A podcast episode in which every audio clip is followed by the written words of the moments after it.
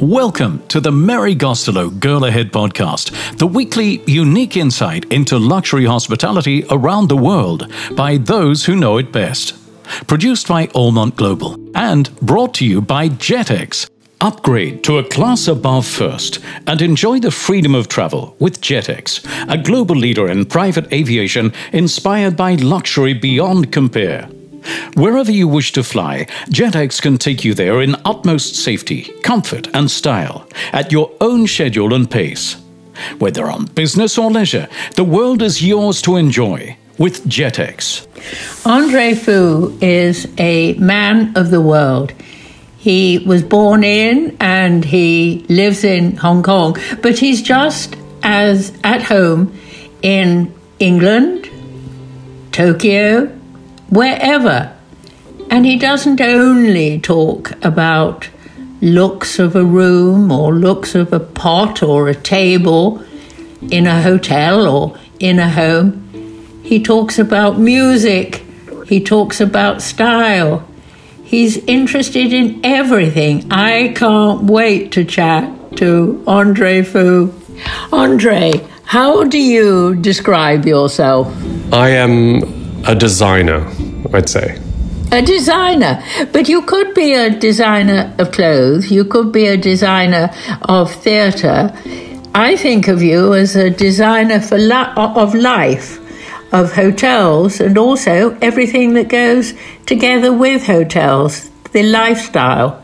Am I right, or will you design anything? Would you design clothes? I wouldn't say no um, that I would never design clothes. I think the, the world that we're living in, the possibility is endless. And there's a lot of opportunities for collaboration as well. So um, I think in the past I would call myself an interior architect, but now I just call myself a designer because the spectrum could be endless. It's fascinating that you talk about collaborations who are you working with or who who would you like to work with? Well again the spectrum is wide. I think at present obviously the usual suspects um, the, the hoteliers from four seasons uh, to st regis to capella. Um, i think all the brands that um, people are fond of even rosewood uh, or even house uh, swire hotels um, some of my long-term collaborator. But there are also the odd ones. I mean, lately I'm working on a new shop for Casetify, which is um, a phone case provider, and I'm creating a, a, new flagship store for them in Japan. So yeah, I think that's the joy of where I'm at at my career. I'd say. Um, willing to take on challenges, but equally love to work with long-term partners hopefully to explore new ways to reimagine the brand in the context of a new city or a new destination. It sounds as though you should be designing your own private plane because you're jetting around from uh, UK to Japan to back again to your base in Hong Kong. When I first met you over a superb Italian dinner high, high over Hong Kong, we started talking design and so many things. And then I was introduced to the Upper House in Hong Kong, which was a symphony of avocado. That seemed to be your color phase then. Tell me about your color phases and what, how long they last and what phase you're in now. Well, I think I've gone through many phases. Um, the avocado green phase was where I started off with. Um, then there was a phase when I was doing a lot of mustard yellows. Um, and then I think more recently it's been a mineral blue phase. And again, it's slowly evolving at present uh, to a um, a kind of a grayish lilac um, that that um, I'm using quite a lot in my recent works. It's a bit depressing. Uh, is, is this because you think that this is the time to have a little bit of serious contemplation? Not necessarily. I think it's just that different colors bring in a different uh, sensitivity. It's sort of like music. Um, with some of my projects, I tend to think of a piece of music before I start creating because it sets the tone, it sets the atmosphere of the project as well. So I think when I listen um, to a certain piece of music, and sometimes I actually play it whilst we're talking about the project at the time with my teams, just to get them into the emotions and uh, the sensibility of what I'm thinking of. And it's, it's a very indirect way to communicate a feeling um, that I want people to feel when they're walking into a space or going into a journey. So, music is a tool, color is another one. And you see, it is a, a, journey, it is going into a space. It's not just going into a hotel room. You go into the marvelous uh, avocado hued room, a room there at Upper House Hong Kong, and you feel that every item in it is part of the whole. It's not just an, an interior design that happens to have things plonked into it, which brings us on to Andre Fu Home, and you, you have a, a concept store in Upper House Hong Kong. You have your own home stores. Um, how are you evolving into residential, Andre? Well, I think many designers now have their own lifestyle offering to some extent. Uh, but I think when I started to have the idea of Andre Fu Living, I really wanted to take it very seriously. So, about three years ago, we started to launch um, the line um, and really consider it as the, the, the, the main line that I have is lifestyle from within. So, I want people to feel that they're not just buying a piece of furniture, they're acquiring a feeling or a sense of taste of what my personal design aesthetics is or my personal lifestyle is. And I didn't think of it so much as, okay, now I have to create a line of reed diffusers, or now I need to do a chair. I think of it, it's pretty much like bringing it back to the essence of living. What is the essence of living? It is to create a place for people to dine in, it's to create a place for people to sleep, it's to create a place for people to work. And these scenographies became the background of what I do. So I would create that dining room. So, what do we need in a dining room? We need a dining table, we need dining chairs, we need tableware, we need a pendant.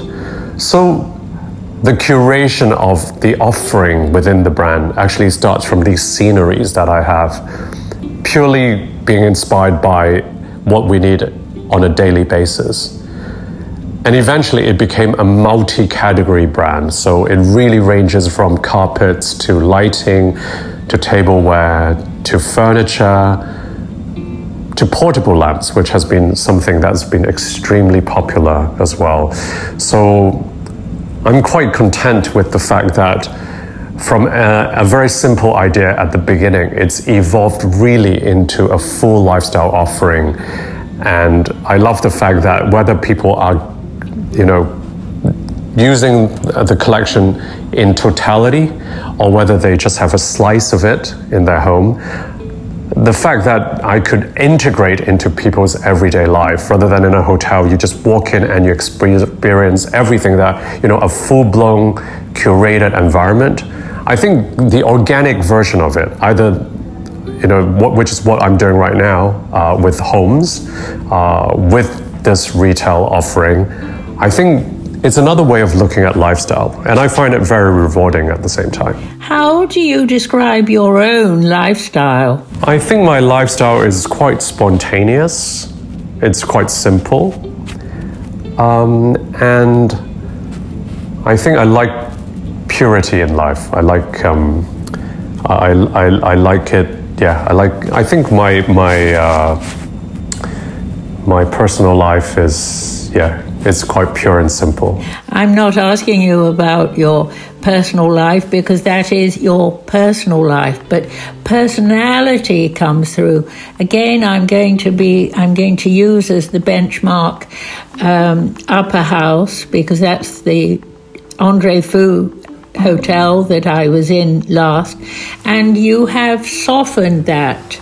You haven't changed the color scheme, but you have softened it and you have brought in that marvelous, almost color free extra cafe on the sixth floor with outstanding wood, every piece of wood of the chairs, of the tables, one wants to feel and touch, silky smooth, which means that you do evolve a concept, you evolve a design.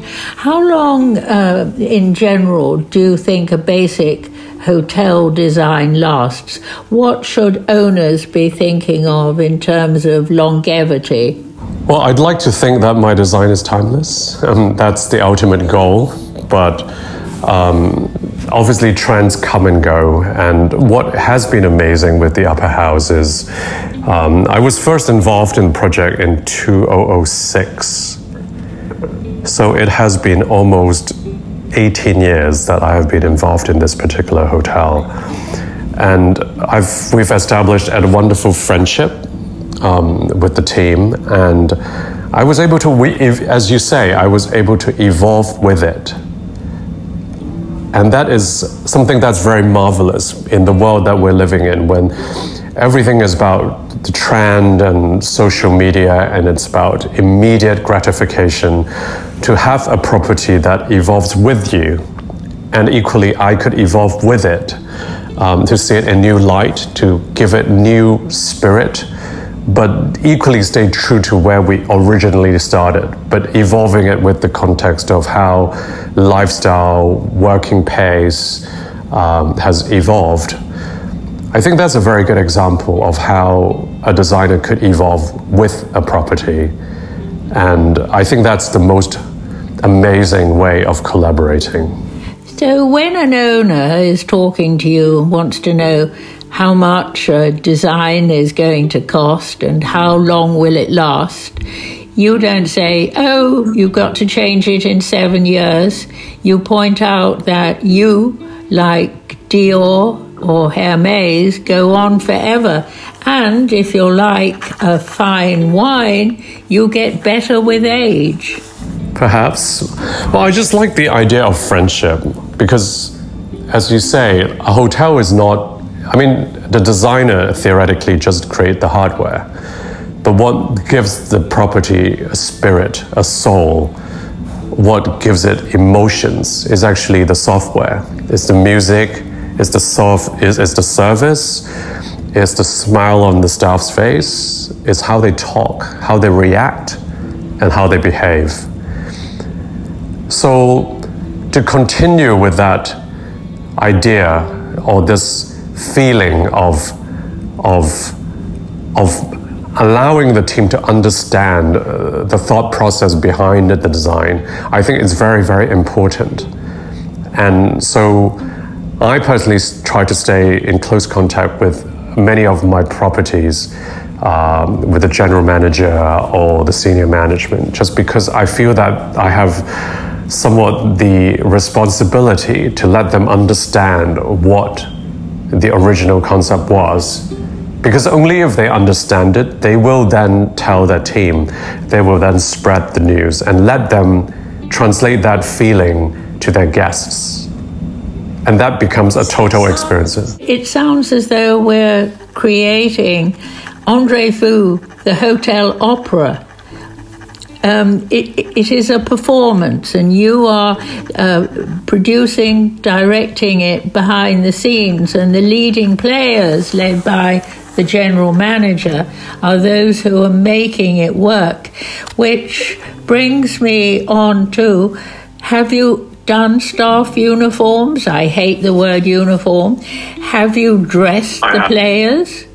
Why not? I have. Well, not in the sense of designing, but I've given directions and I've spoken to a lot of the the the the design, you know, the clothing designers um, to give them a palette, to give them references or give them silhouettes, and um, yeah, the more and more like the less of a uniform they are, and more as clothes that they would proudly wear. Uh, especially when they're not in the hotel, for example, if they're going on their lunch breaks, would they wear it? And you know, it's just the mentality that they they have to wear it and feel that they are now on duty and working, but at the same time for them to feel very comfortable, so they can be themselves. And once they feel at ease. They are, and you're making, excuse me interrupting, but I must say that you're also making the hotel guest feel comfortable. Do you have an average age or an identity kit person who, who you think might be in a hotel room that you're designing? Well, definitely. I do have a certain clientele in mind when I'm designing a specific hotel. Um, but that really depends on the location and the brand and so on and so forth. Yeah. Well, let's hope that this will continue. Andre, one last question very quickly. What would you like to design that you haven't already done? One word. A park. Join us next week for another exciting insight into the world of luxury travel. And don't forget to tell your friends and colleagues about the show.